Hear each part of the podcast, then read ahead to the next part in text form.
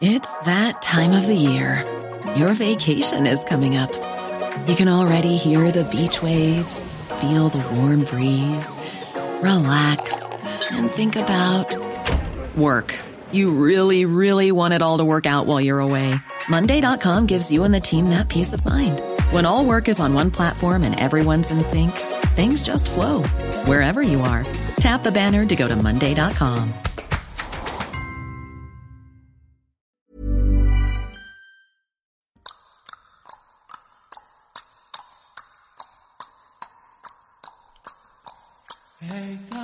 zna czarnej wody Siada na koń kozak młody Czule żegna się z dziewczyną Jeszcze czule z Ukrainą. Hej, hej, hej, sokoły Owijajcie góry, lasy, doły. Dzwoń, dzwoń, dzwoń, dzwoneczku Mój sterkowy skowroneczku. Hej, hej, hej, hej,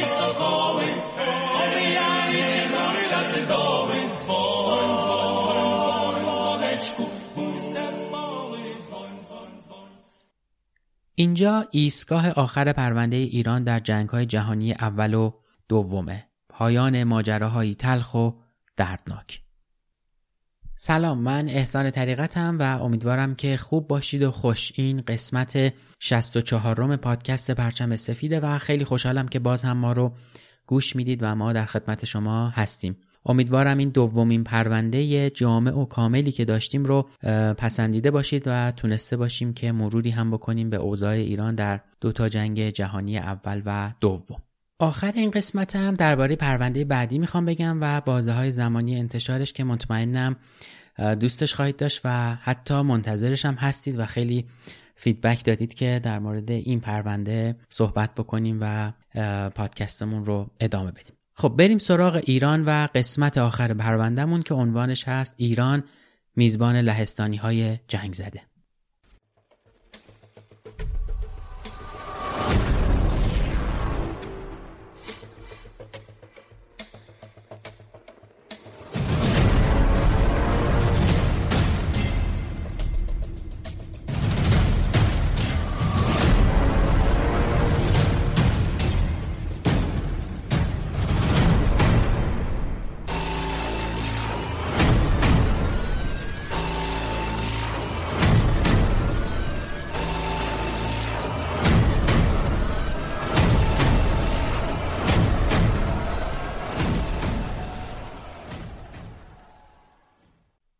تو قسمت های قبلی پادکستمون و پرونده دوممون با هم دیدیم که جنگ جهانی اول چطور راه خودش رو با زور به ایران باز کرد و مردم ایران چطور بدون حمایت و اغلب با دست خالی در مقابل این جنگ و دشمن ایستادگی کردند. با هم از ناتوانی های دولت مرکزی تهران گفتیم و این مطلب رو یادآوری کردیم که درسته که دولت تهران کمکاری های زیادی کرده. اما اگه بخوایم منصفانه هم نگاه بکنیم توی اون وضعیت سخت دولت قاجار توان و مجال چندانی برای حفاظت از مملکت رو نداشته. اون هم در مقابل ابرقدرت های جنگی مثل شوروی و بریتانیا.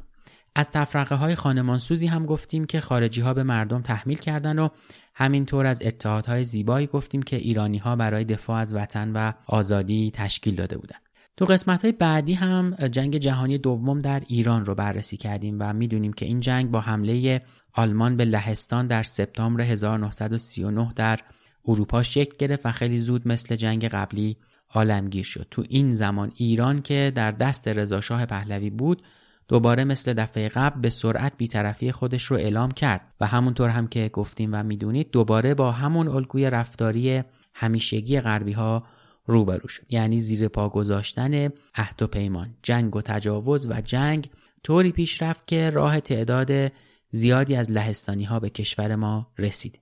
گویا صادق هدایت در این مورد جایی نوشته که در تهران قشون روس یک طرف قشون انگلیس یک طرف و قشون آمریکا بین این دو. سی چهل هزار نفر لهستانی غالبا با دست خالی وارد تهران شدند و سربار زحمات دیگر. استراب به جایی رسید که یاران فراموش کردند عشق را It's that time of the year. Your vacation is coming up. You can already hear the beach waves, feel the warm breeze, relax, and think about work. You really, really want it all to work out while you're away. Monday.com gives you and the team that peace of mind. When all work is on one platform and everyone's in sync, things just flow wherever you are. Tap the banner to go to Monday.com. Everyone knows therapy is great for solving problems, but getting therapy has its own problems too, like finding the right therapist, fitting into their schedule, and of course, the cost. Well, BetterHelp can solve those problems. It's totally online and built around your schedule. It's surprisingly affordable too. Connect with a credentialed therapist by phone, video, or online chat, all from the comfort of your home. Visit betterhelp.com to learn more and save 10% on your first month. That's BetterHelp, H E L P. این چیزی بود که درباره تهران نوشتن اما یادمون نره که ایران فقط پایتختش نیست توی شهرهای شمالی اوضاع به خاطر حضور روسهای سرخ به مراتب بدتر بود چیزی که از اسناد وزارت امور خارجه به دست اومده تنها و تنها خبر از خشونتهای بیمرز دخالتها و هرج و مرج اون زمان داره. اگر بخوایم خیلی خلاصه به کارهای روسها در شمال کشور اشاره کنیم شاید بد نباشه از روی این قسمت از یکی از اسناد وزارت امور خارجه بخونیم. من جمله اعمال فسادآمیز آنها در گنبد قابوس و تحرکات علنی در آنجا شرارت و هرزگی و قارت اموال مردم اطراف خوی و سلماس و ارومیه حضور قشونهای روسی با توبهای مسلسل به سه شهر مازندران اقامت و حضور دو هزار نفر قشون روس در مشهد به بهانه برقراری آرامش و حل اختلاف بین مشروط طلبان و طرفداران شاه مخلوع که رؤسای محلی قادر به این کار نبودند همچنین برخورد 600 نفر روسی با قافله ای در راه و قارت و سرقت اموال آنها. توی یه همچین وضعیتی اختیار کشور به کل از دست دولت مردای ایرانی خارج شده بود. دولت حتی نمی‌تونست گندمی رو که به وسیله روسها جابجا میشه توقیف بکنه. چون انگلیسا بهش این اجازه رو نمی‌دادن. این وسط نظامی های شوروی از انتقال گندم به تهران جلوگیری می‌کردند که همین مسئله قحطی به وجود آورده بود. حتی پاسبونای شهربانی رشت که برای ایجاد نظم و امنیت توی شهر باید با خودشون اسلحه حمل می‌کردن اجازه نداشتن که بدون دستور مامورهای شوروی اسلحه هاشون رو حتی به دست بگیرن چه برسه به اینکه اونو با خودشون جابجا جا بکنن. اما این هم در مقابل اون تعداد از مردمی که به اجبار به خاک شوروی فرستاده شدن تا اونجا کارگری کنن و در نهایت یا از فرط سرما یا از کار زیاد جونشون رو از دست دادن چیز خیلی شاید مهمی نبوده. تعداد زیادی از هموطنامون در اون بازه زمانی به عنوان کارگر جون خودشون رو در شوروی از دست دادن. توی این دوره به دستور انگلیس آینامه ها و قانونهای گمرکی ایرانی لغو شدن تا انگلستان بتونه راحتتر قلات یا هر کالای دیگه ای رو از مرزای ایران خارج بکنه و مصرف کنه. تمامی مطبوعات تحت سانسور شدید انگلیسی ها قرار گرفته بود. مقدار زیادی یا بهتره بگیم تقریبا همه محصولات کشاورزی در دست نیروهای دشمن قرار داشت. مسئولین هر بخش اهم از بخشهای نظامی و غیر نظامی رو متفقین انتخاب می‌کردن و مردم حتی برای سوار شدن به قطار هم اون هم تو کشوری که تماما متعلق به خودشون بود لازم بود که به دست دشمن شناسایی بشن و از اونها اجازه بگیرن. یا حتی بارهای مهمون خونه های تهران هم طبق دستور این نیروهای اشغالگر موظف بودن رأس ساعت ده شب کارشون رو تعطیل بکنن.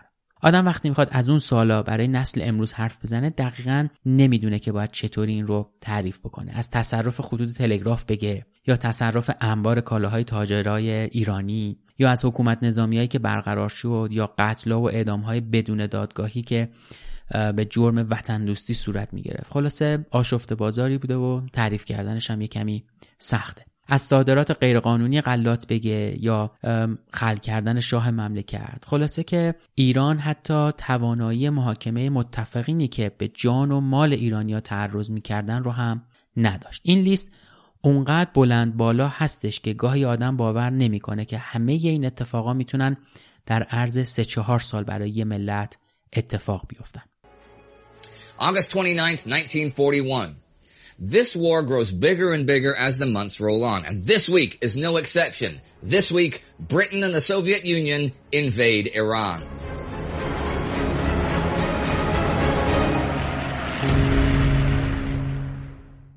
اما ایران در تحمل همه این مصیبت ها تنها نبود جدای از اینکه کشورهای شروع کننده جنگ هم به شدت درگیر بودن و مردمشون به سختی روزگار میگذروندن کشور دیگه ای هم وجود داشت که سرنوشتش توی اون جنگ با ما گره خورده بود و به سختی هم گره خورده بود. مقدار زیادی از مردمش آواره شده بودن و مردم ایران بهشون پناه دادن. اون کشور جز کشور لهستان کشور دیگه ای نبود.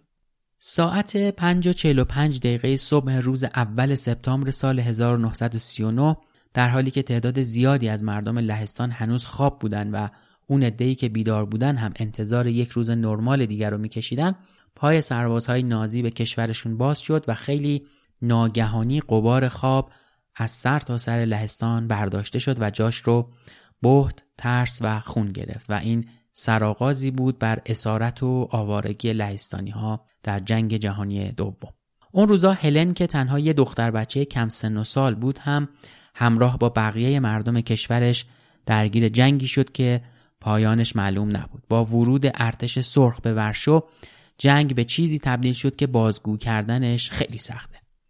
نیروهای شوروی تعداد زیادی از لهستانی ها رو مجبور کردن تا خونه و زندگیشون رو رها کنن و به تبعیدگاه های شوروی و اردوگاه های کار اجباری برن.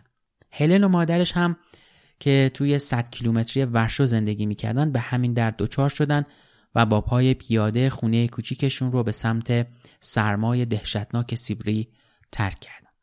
جنگ جهانی پای لهستانی ها رو به ایران باز کرد و ایرانی ها در سرمای زمستون یا حتی گرماگرم تابستون تو سالهای بلوایی که از زمین و آسمون شورش و کشت و کشتار میبارید سعی کردن برای این مهمون های جنگ زده میزبان های خوبی باشن و سفره که هر روز تنگتر می‌شد رو باهاشون تقسیم کنن لهستانیا اما با دست خالی وارد ایران نشدن. اونا هرچند ناخواسته بیماری هایی مثل تیفوس و وبا رو با خودشون به کشور ما آوردن و چیزی نگذشت که قحطی و گرسنگی هم به این بیماری ها اضافه شد و همه این پیامدهای سخت نتیجه یک جنگی بود که ناخواسته به همه کشورهای اروپا و ما و خیلی کشورهای دیگه وارد شد.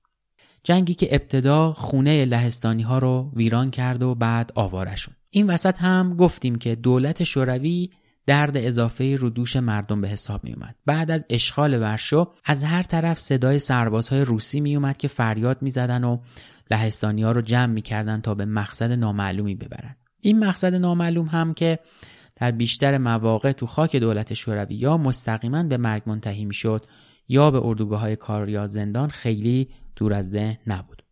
تو این زمان لهستانیا تمام سعیشون رو می‌کردن تا به ایران برسن در واقع اگه اونها نمی‌تونستن خودشون رو از روسیه به ایران برسونن قطعا در اردوگاه های کار شوروی از بین می‌رفتن و هیچ نشونی ازشون باقی نمیموند لهستانی ها از سیبری و ازبکستان و ده ها شهر دیگه گذشتن تا اینکه در نهایت 150 هزار نفر از اونها با یک قطار ویژه حمل حیوانات به بندری در ترکمنستان و با یک کشتی مسافربری به سمت بندر انزلی حرکت داده شدند.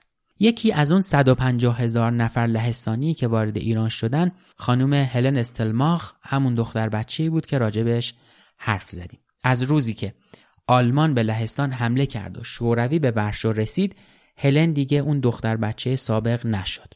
پدر هلن خیلی زود در حیاهوهای اول جنگ دستگیر شد و اون و مادرش بعد از گذشتن از کیلومترها مجبور شدن تا دو سال در دمای وحشتناک سرد و منفی بینهایت سیبری بمونن. سرما و گرسنگی و بیماری های وحشتناک رو تحمل بکنن تا اینکه سرانجام به ایران برسن.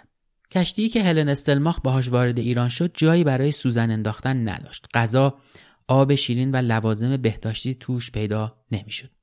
توی اون روز روی اون کشتی که آبهای دریای مازندران رو طی کرد هر لحظه ممکن بود یکی پخش زمین بشه و خدمه کشتی مجبور بشن جنازه ای رو به آب بندازن که هنوز بدنش سرد نشده بوی تعفن می‌داد.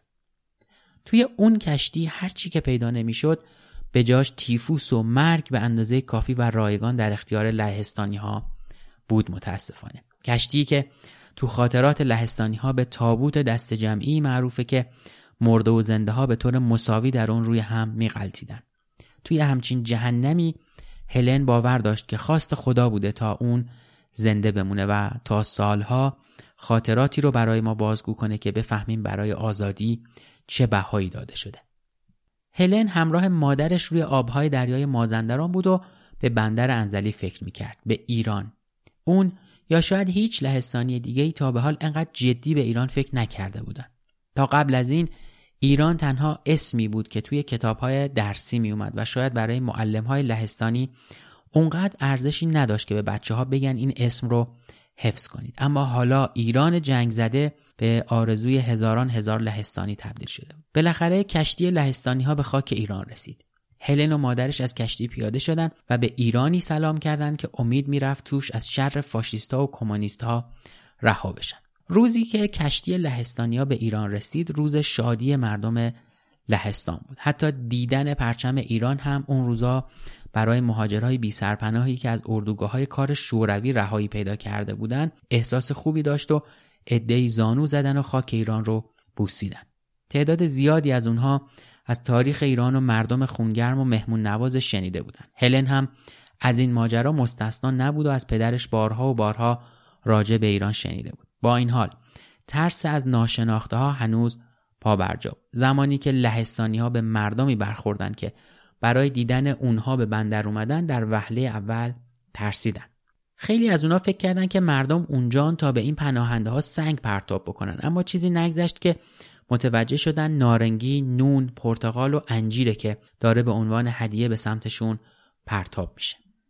اونها پاشون رو که به انزلی گذاشتن و تا زمانی که نیروهای صلیب سرخ به استقبالشون بیاد به یاد آزادی و کشورشون تو خیابونهای زیبای انزلی که هنوز هم زیبا و سرسبزن قدم زدن. خیابونهایی که شاید این بار که ازشون بگذریم ما رو یاد لهستانی هایی بندازن که نتونستن دووم بیارن و فوت شدن و یا ما رو به یاد هلنی بندازن که تا آخرین روزهای زندگیش جنگید.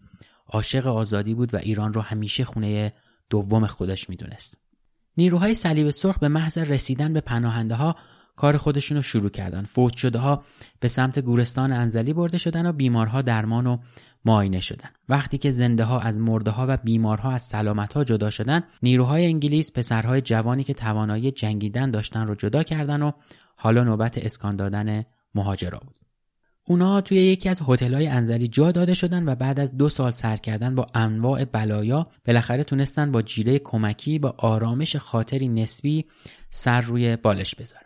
نسرین علوی در همین رابطه خاطره ای داره که میگه یکی از به یادماندنی ترین قصه هایی که مادر بزرگم در ایام کودکی برایم تعریف می‌کرد درباره پناهندگان لهستانی بود که از اسارت اردوگاه های استالین در روسیه آزاد شده و در یک روز سرد زمستانی در زمان جنگ جهانی دوم سوار بر کشتی به بندر انزلی وارد شده بودند. آن روز پدر بزرگم با حالتی آشفته به خانه آمد. او راجع به ورود لهستانی ها و وخامت اوضاع آنها گفت و از من و غلام مستخدم خانه خواست تا به سرعت مقداری غذا و چند بشخاب آماده کنیم. او همچنین از من خواست تعدادی از لباسهای اضافی خود را برای زنان و دختران لهستانی بسته بندی کنم.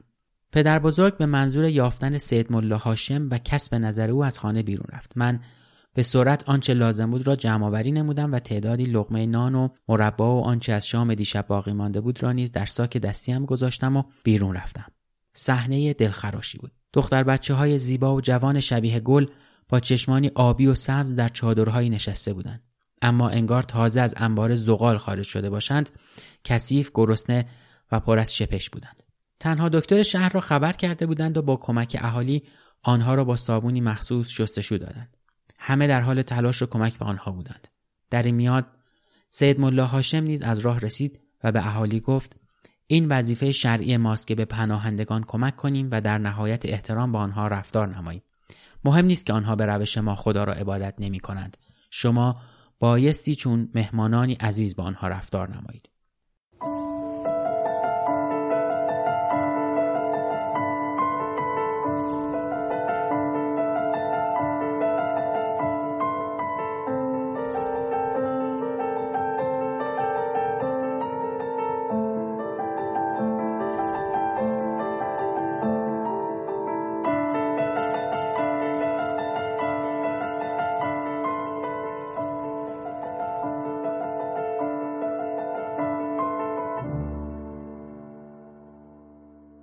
Us about Tehran children. Who were the Tehran children? So the Tehran children is a group of uh, nearly 1,000 Polish Jewish children who basically escaped from Nazi occupied Poland at the beginning of the war. They arrive in Iran on August 16, 1942. Iran is the first place in three years that has bread and that is friendly. And the descriptions of hospitality are very spontaneous, very لهستانیایی که از طریق دریای مازندران وارد ایران شدن کم کم از طریق رشت و قزوین خودشون رو به تهران رسوندن. بهار سال 1942 بود که بعد یک هفته اقامت در هتل انزلی توی شبی که دریا خروشان بود و نسیم مطبوعی هم به صورت آدم ها می‌خورد لهستانی ها به سمت تهران راه افتادن وقتی مردم انزلی فهمیدن که اسرا و مهاجرین لهستانی دارن شهر رو ترک می‌کنن به سمت اتوبوس های نظامی هجوم بردن و از هیچ کمکی دریغ نکردن. این کمک می‌تونست حتی دادن یک کلوچه یا یه تیکه نون به مردمی باشه که چشم امیدشون رو به ایران دوخته بودن. هلن میگه مردم شمال تو اون روزا پا به پای لهستانی ها اشک ریختن و محبتی رو به سمت اونها روونه کردن که دو سال ازش محروم بودن. اینجاست که هلن و بقیه مردمش طعم محبت و خونگرمی شرقی که تعریفش رو زیاد شنیده بودن رو چشیدن بعد از گذشتن از رشت بود که بدبختی بار دیگه به لهستانی ها روی آورد و به اونها رسید و یکی از اتوبوس های اونها توی سپید رود غرق شد و باز هم به کشته های لهستانی اضافه شد. اما این وسط بارقه امیدی هم بود و اون هم این که به طور معجزه آسایی یه عده از بچه هایی که خانواده هاشون رو گم کرده بودن تونستن توی تهران اونها رو پیدا بکنن. چون یک موج دیگه از لهستانی های مهاجر از طریق مشد وارد ایران شدن و اونهایی که تونستن از بیماری و گرسنگی نجات پیدا کنن به تهران اومدن. یکی از جاهایی که لهستانیا توی تهران اونجا مستقر شدن کمپ دوشان تپه و یوسف آباد. برای منی که خیلی توی کوچه پس کوچه های یوسف آباد رفت آمد داشتم و قدم زدم و اونجا گذر کردم. باور نکردنی بود که توی این کوچه پس کوچه ها و خیابون ها که زمانی بیابون بودن پناهگاه لهستانیا قرار داشته. گویا درختها و خاک یوسف آباد داستان مردم این کشور رو خیلی بهتر از ما می‌دونن و برعکس ماها اونها رو از حفظن. هر کدوم از این کمپ ها تقریبا 50 تا چادر و هر چادر چهار تا تخت داشته و وقتی هلن اونجا رسیده 15 فروردین 1321 بوده و اونها وارد کمپ شدن و تعدادی از این تختها اون موقع پر بودن.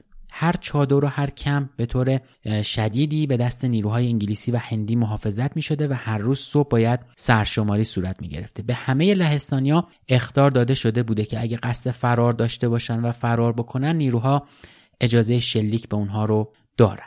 قرار بود لهستانی های کمپ یوسف آباد چیزی حدود یک سال و نیم تحت حفاظت بمونن تا کم کم به هند نیوزلند و آفریقای جنوبی کوچ داده بشن و معلوم نبود هر کس قراره به چه کشوری فرستاده بشه. تو سالهای کمپ هلن و مادرش تو چادر با یه خانم دیگه و یک پسر بچه دو ساله زندگی می‌کردن. زن که کیلومترها از شوهرش دور افتاده بوده در نهایت بیماری و نگرانی خیلی زود از دست میره و جسدش رو توی گورستان دولاب به خاک میسپرن پسر بچه رو هم به اصفهان شهر بچه های بی سرپرست لهستانیا می‌برن و تا اینکه پدر خانواده بعد سالها به ایران میاد و می‌تونه پسرش رو با خودش به لهستان برگردونه. گویا این پسر بچه سالها بعد به یکی از بزرگترین تجار لهستان تبدیل میشه و می‌تونه با هلن ارتباط بگیره این پسر بچه هنوز که هنوزه گاهگاهی به ایران میاد از مزار مادرش دیدن می‌کنه و یاد روزهای ناخوش گذشته میافته اما تهران، انزلی یا مشهد تنها شهرهایی نبودند که میزبان آواره های لهستانی بودند. تو اون سالها اصفهان هم به شهر بچه های بی سرپرست لهستانی معروف بود و بچه های لهستانی خاطرات خوب و خوشی رو از این شهر دارن. منزل سارم و دوله هم در اصفهان به مهاجرین اختصاص پیدا کرد و جدای از این 21 کم تنها توی اصفهان برپا شد که لهستانی ها می‌تونستن اونجا زندگی بکنن. آنتولاک کارشناس تاریخ ایران و شرق اروپا که مادرش جزو یکی از همین پناهنده های لهستانی بود میگه که این مهاجرای لهستانی از لبخندها و بخشندگی مردم ایران بیشتر از غذاهایی که سربازای بریتانیایی و هندی به اونها می‌دادن قوت قلب و آرامش می‌گرفتن یکی از همین مهاجرا درباره اصفهان اینطوری میگه اصفهان شهر تضاد هاست. آفتاب تند و سایه های خنک، روشنایی خیره کننده میادین و کوچه ها و اندرونی های خلوت و کم نور، باغ های سبز و کاشی های فیروزهی در میان دریای خشک کویر و از فراز گلدسته ها شکستن سکوت به بانگ ازان. فضای شرقی و رازگونه شهر نصف جهان تأثیر ژرفی بر روح حساس و جوان ما گذاشت. اصفهان همیشه در یاد ما زنده است چون جوهره ناب حیات که در خلوتی متجلی می گردد. اگر می‌خواهی روح اصفهان را دریابی باید تلسم آن را تجربه کنی. اصفهان در گذر ایام فرازها و نشیبهای بسیار را از سر گذرانده است و چون هر شهر دیگری دو روی تاریک و روشن را با هم دارد. ولی ما لهستانی ها که به این واحه سبز در دل کویر پناه آورده بودیم فقط خوبی ها و روشنی های آن را می دیدیم. اصفهان ما همان شهر شرقی هزار و یک شب بود که هیچ شباهتی با تجربه تلخ دردناک ما در جهنم روسیه نداشت. اصفهان در دریای حلاکتبار جنگ جزیره امن و بهشتی واقعی بود.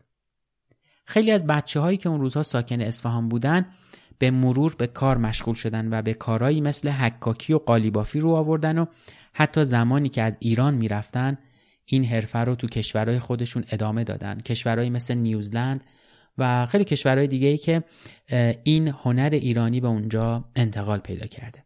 هیچ وقت نباید یادمون بره که ایران در دوران جنگ جهانی دوم در وضعیتی قرار داشت که از پس خورد و خوراک مردم خودش هم بر نمی اومده و همونطور که در اوایل این قسمت هم گفتیم نیروهای بریتانیایی برای قارت رزق مردم از هیچ کاری دریغ نمی کردن. با این حال مردم ایران با دست تنگ های کوچیک و سخفی که کفاف جای خواب یک نفر رو هم نمی‌داده سرپناهی شدن برای مردم مهاجر لهستان اونطور که از خاطرات هلن برمیاد این دوره مسلمون، یهودی، زرتشتی، ارمنی، تهرانی، مشدی و در یک کلام اکثر مردم ایران در کنار هم روزی ناچیزشون رو با لهستانی ها شریک شدن و سعی کردن این روزهای سخت رو با گرم نگه داشتن دل همدیگه بگذرونن.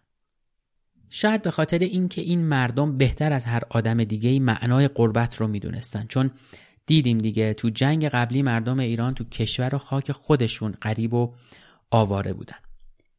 16 فروردین 1321 اولین گروه مهاجرای لهستانی وارد ایران شدن که در بیشترین حالت گمون میره که 150 هزار نفر بودن. این 150 هزار نفر در حالی به ایران اضافه شدن که جمعیت اون روزهای ایران 14 میلیون نفر بیشتر نبوده. همه اینها رو باید در کنار این در نظر بگیریم که سال 1321 در ایران سال شورش نان هم بوده. همون سالی که به سال بلوا معروفه. یعنی همون سالی که به خاطر شورش ها دولت قوام السلطنه هم سقوط می‌کنه. لهستانی ها وارد ایران شدند و اولین بیمارای بیمارستان 500 تخت خوابی ایران رو تشکیل دادند. تعداد این بیمارها به حدی زیاد بود که حتی پرورشگاهی که کنار بیمارستان قرار داشت رو هم مجبور شدن به بیمارستان زمینه بکنن تا از پس بیمارهای مهاجر بر بیان. مهاجرا به غیر از اونهایی که مسیر مهاجرت رو ادامه دادن به خوبی تونستن بین مردم ایران حل بشن و زندگی کنن. اونها کم کم زبان یاد گرفتن و وارد حرفه های مختلفی شدن تا زندگی تازه رو در کشور تازه شروع بکنن. هلن هم یکی از همین لهستانیا بود که جاش رو بین مردم ایران پیدا کرد. توی مرکز شهر تو خونه قدیمیش موند. خونه ای که نشونه ای از آزادیه. تو خونه هلن حتی توتی هم نمی‌تونست داخل قفس باشه چون آزادی چیزیه که سهم هم است و هلن به عنوان آخرین بازمانده لهستانی جنگ جهانی دوم در ایران این رو خوب می‌دونست. اون هم تا سال 1396 که در تهران از دنیا رفت.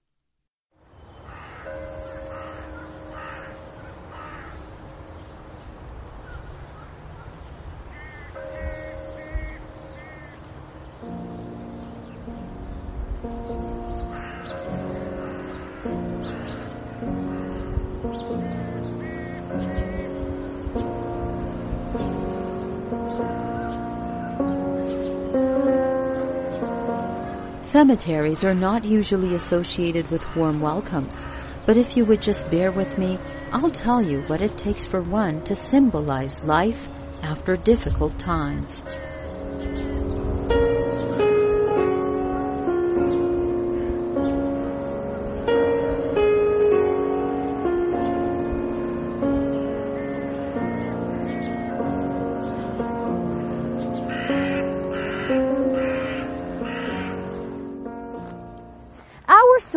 This week has rather an unusual beginning. We are in a small cemetery in the southeast of Tehran, and I'm going to tell you the story of the 2,000 tombs that are here. We've all heard many stories about how the Second World War began with the Nazi Germany's invasion of Poland in September 1939 and the mass deportation of over a million Poles to different parts of the Soviet Union. But something we haven't heard quite often about is the story of those who were freed from labor camps in Siberia two years later and the lucky ones who made it to Iran. خیلی اوقات بازی کنندگان کشور لهستان که میان اینجا وقتی که داستان ها و حالا تاریخ در واقع جزئی از تاریخ کشورشونه میشنون و خیلیشون گریه میکنن و حقم دارن و اکثرا از مردم ایران در واقع متشکر هستم. به خاطر اون مهمان نوازی و خدماتی که در واقع این آوارگان لهستانی جنگ دوم وقتی که از اردوگاه های سیبری وارد ایران شدن ما بهشون در واقع دادیم. Nearly 120,000 Polish refugees crossed the Caspian Sea in crowded boats and landed in the port city of Bandar Anzali. At that time, Iran was receiving up to 2,500 refugees per day.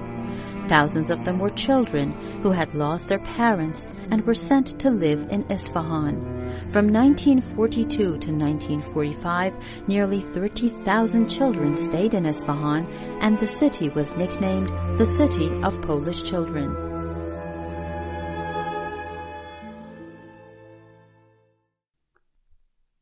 شاید این سوال پیش بیاد که اگه این حجم از لهستانی ها به ایران پناهنده شدن پس چرا ما یا مردم دیگه دنیا چیزی راجبشون نمی‌دونیم یا انقدر کم دربارشون شنیدیم تنها جوابی که میشه به این سوال داد کلمه سیاسته. چیزی که نزدیک به نیم قرن مردم اجازه نداشتن تا درباره تمام اتفاقاتی که تو این قسمت راجع بهشون حرف زدیم رو جایی بازگو کنن و به گوش دنیا برسونند به قول خسرو سینایی فاجعه ای از خاطره زمان پاک شده بود مرسیه ای گم شده بود. اینکه شرق مقصر این اتفاق بود یا غرب رو هم نمیشه تشخیص داد. چون دو طرف به یک میزان مؤثر بودن تا این وقایع رو از ذهن تاریخ پاک بکنن. شاید جالب باشه بدونیم که تا سال 1988 رسانه دولتی لهستان اجازه نمی‌داد که حتی کوچکترین اشاره‌ای به مهاجرت لهستانی ها به ایران بشه. در واقع ترس از شوروی اجازه این کار رو نمی‌داد. اینم بگیم که فیلم ها و گفتگوهای مربوط به بلوک غرب هم کمی تحریف شده هستن و اینجوری بگیم که کم تحریف نشدن اصلا. تو این فیلم ها به جای اینکه نشون داده بشه مردم لهستان دارن از دست دولت شوروی به ایران فرار می‌کنن صحنه ها رو طوری روایت می‌کردن که انگار تمام این مردم تنها و تنها به خاطر فرار از دست آلمان نازی خونه زندگی و خونوادهشون رو ترک گفتن و گشنه و تشنه راهی ایران شدن. اینجاست که بیشتر از قبل پی می‌بریم که فاتحان جنگ نه تنها پایان اون رو رقم می‌زنن بلکه تاریخ اون رو هم کاملا مبتنی بر نفع خودشون می نویسن و روایت می کنن. اما حالا و امروز ما می‌تونیم صدای مهاجرهای لهستانی باشیم و یاد و خاطره اونها رو اونقدر عزیز بدونیم که ازشون در پرونده مربوط به کشورمون یاد بکنیم. این بار که از یوسف آباد قبرستان مسیحی ها در دولاب تهران و انزلی رد شدیم یا وقتی که به شیشکاری های زیبای یک سری از کلیساهای اصفهان رسیدیم شاید یاد مردمی بیافتیم که به ما پناه آورده بودن و به این فکر کنیم که در شرایط بحرانی هم میشه انسانیت رو پیدا و اجرا کرد. درست همونطور که پدرها و مادرهای ما طی هزاران سال این کار رو کردن. مردم مهاجر لهستان با تموم شدن جنگ به اروپا برگشتن اما عده‌ای که عمدتا به دلیل پیوند زناشویی با ایرانی ها بود در ایران موندن و عمرشون رو در این سرزمین که حالا سرزمین اونها هم بود سپری کردند. در کنار همه این اتفاقها جنگ جهانی دوم از نظر حضور آمریکا در ایران یک نقطه عطف بود. در دسامبر 1321 سی هزار سرباز آمریکایی به ایران اومدن تا به جریان حمل و نقل مهمات و آزوقه به شوروی نظارت بکنن. آمریکا تو سال 1322 به درخواست احمد قوام نخست وزیر یک هیئت نظامی به ریاست سرهنگ نورمن و یک هیئت اقتصادی به ریاست آرتور میلسپو به ایران اعزام می‌کنه تا ارتش مالیه رو سر و سامون بده. در این گیرودار تجارت ایران با آمریکا هم دو برابر میشه. ایالات متحده می‌خواسته که نظم اقتصادی بین المللی جدیدی رو بنا بکنه و از انزوای 1310ش بیرون بیاد. البته ایران هم متقابلا از نزدیکی به ایالات متحده آمریکا منفعت می برده و با خونسا کردن مداخله های شوروی و انگلیس جنبش های اجتماعی داخلی رو تحت کنترل خودش گرفت. سوهلی نخست وزیر ایران خواهان افزایش تماس های سیاسی و اقتصادی با آمریکا میشه اون موقع. شاه به طور محرمانه به سفیر آمریکا گفته بود ترجیح میده نیروهای متفق این در ایران بمونن و دست کم تا زمانی اینکه اون ارتش رو بازسازی کنه و در صحنه داخلی نبرد قدرت رو به دست بگیره و موضع برتری پیدا بکنه و جلوی انقلاب های ضد سلطنت رو بگیره اونها هم اینجا باشن و به شاه کمک بکنن. نزدیکی هرچه بیشتر ایران به ایالات متحده آمریکا برای شوروی و بریتانیا در آخرین مراحل جنگ مشکلاتی رو هم البته به بار آورد و بین سه قدرت خارجی بر سر ایران رقابتی به وجود اومد که اولش این رقابت با یک ظرافتی همراه بود اما کم کم حالت خسمانه به خودش گرفت و مخصوصا در مورد امتیازهای جدید نفتی کشمکش قدرتها علنی شد و شرکت های بریتانیایی و آمریکایی باب مذاکره با ایران رو در رابطه با امتیازهای نفتی در جنوب شرقی این کشور باز کردند. شوروی هم در گرفتن نفت شمال پافشاری می‌کرد و مجلس شورای ملی به پیشنهاد مصدق لایحه‌ای را تصویب کرد که به موجب اون وزرای کابینه از هر نوع مذاکره و بحث با کشورهای خارجی پیرامون امتیازهای نفتی ممنوع شدن نفتی که تا همین الان چه خوب و چه بد مهمترین سرمایه مالی ایرانه.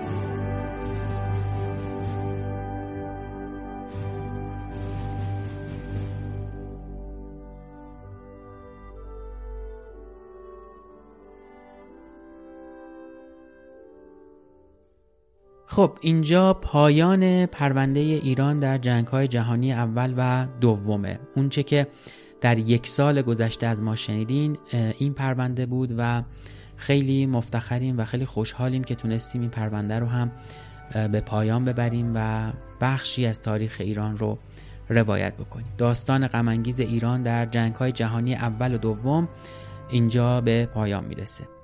اما من و تیم پرچم سفید این داستان ها رو نگفتیم که دلمون به حال خودمون بسوزه. ما این روایت ها رو بازگو کردیم تا خطاهای پدران و مادرانمون رو تکرار نکنیم و بدونیم که کجاها خوب بودن کجاها بد بودن و درس بگیریم از اینها. تو سال جدید خبری که قرار بود بدم در مورد پرونده جدیدمون اینه که سراغ جنگ جهانی اول و وقایع اون میریم. امیدوارم از بین این قصه ها و ماجراها راه درست رو پیدا بکنیم و با چشم باز و مطالعه بیشتر بدونیم که در گذشتمون چه اتفاقهایی افتاده و از اونها درس بگیریم.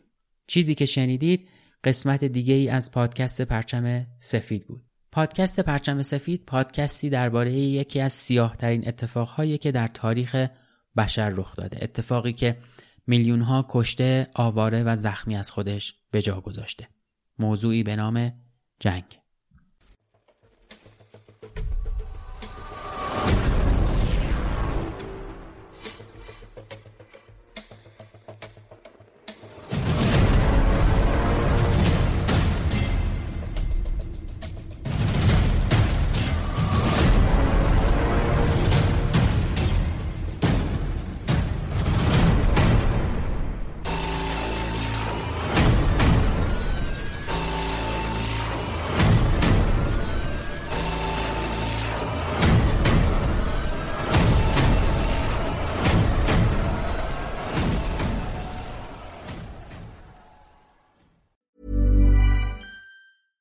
Even when we're on a budget, we still deserve nice things. Quince is a place to scoop up stunning high-end goods for 50 to 80% less than similar brands. They have buttery soft cashmere sweaters starting at $50, luxurious Italian leather bags, and so much more. Plus, Quince only works with factories that use safe, ethical, and responsible manufacturing. Get the high-end goods you'll love without the high price tag with Quince. Go to quince.com/style for free shipping and 365-day returns.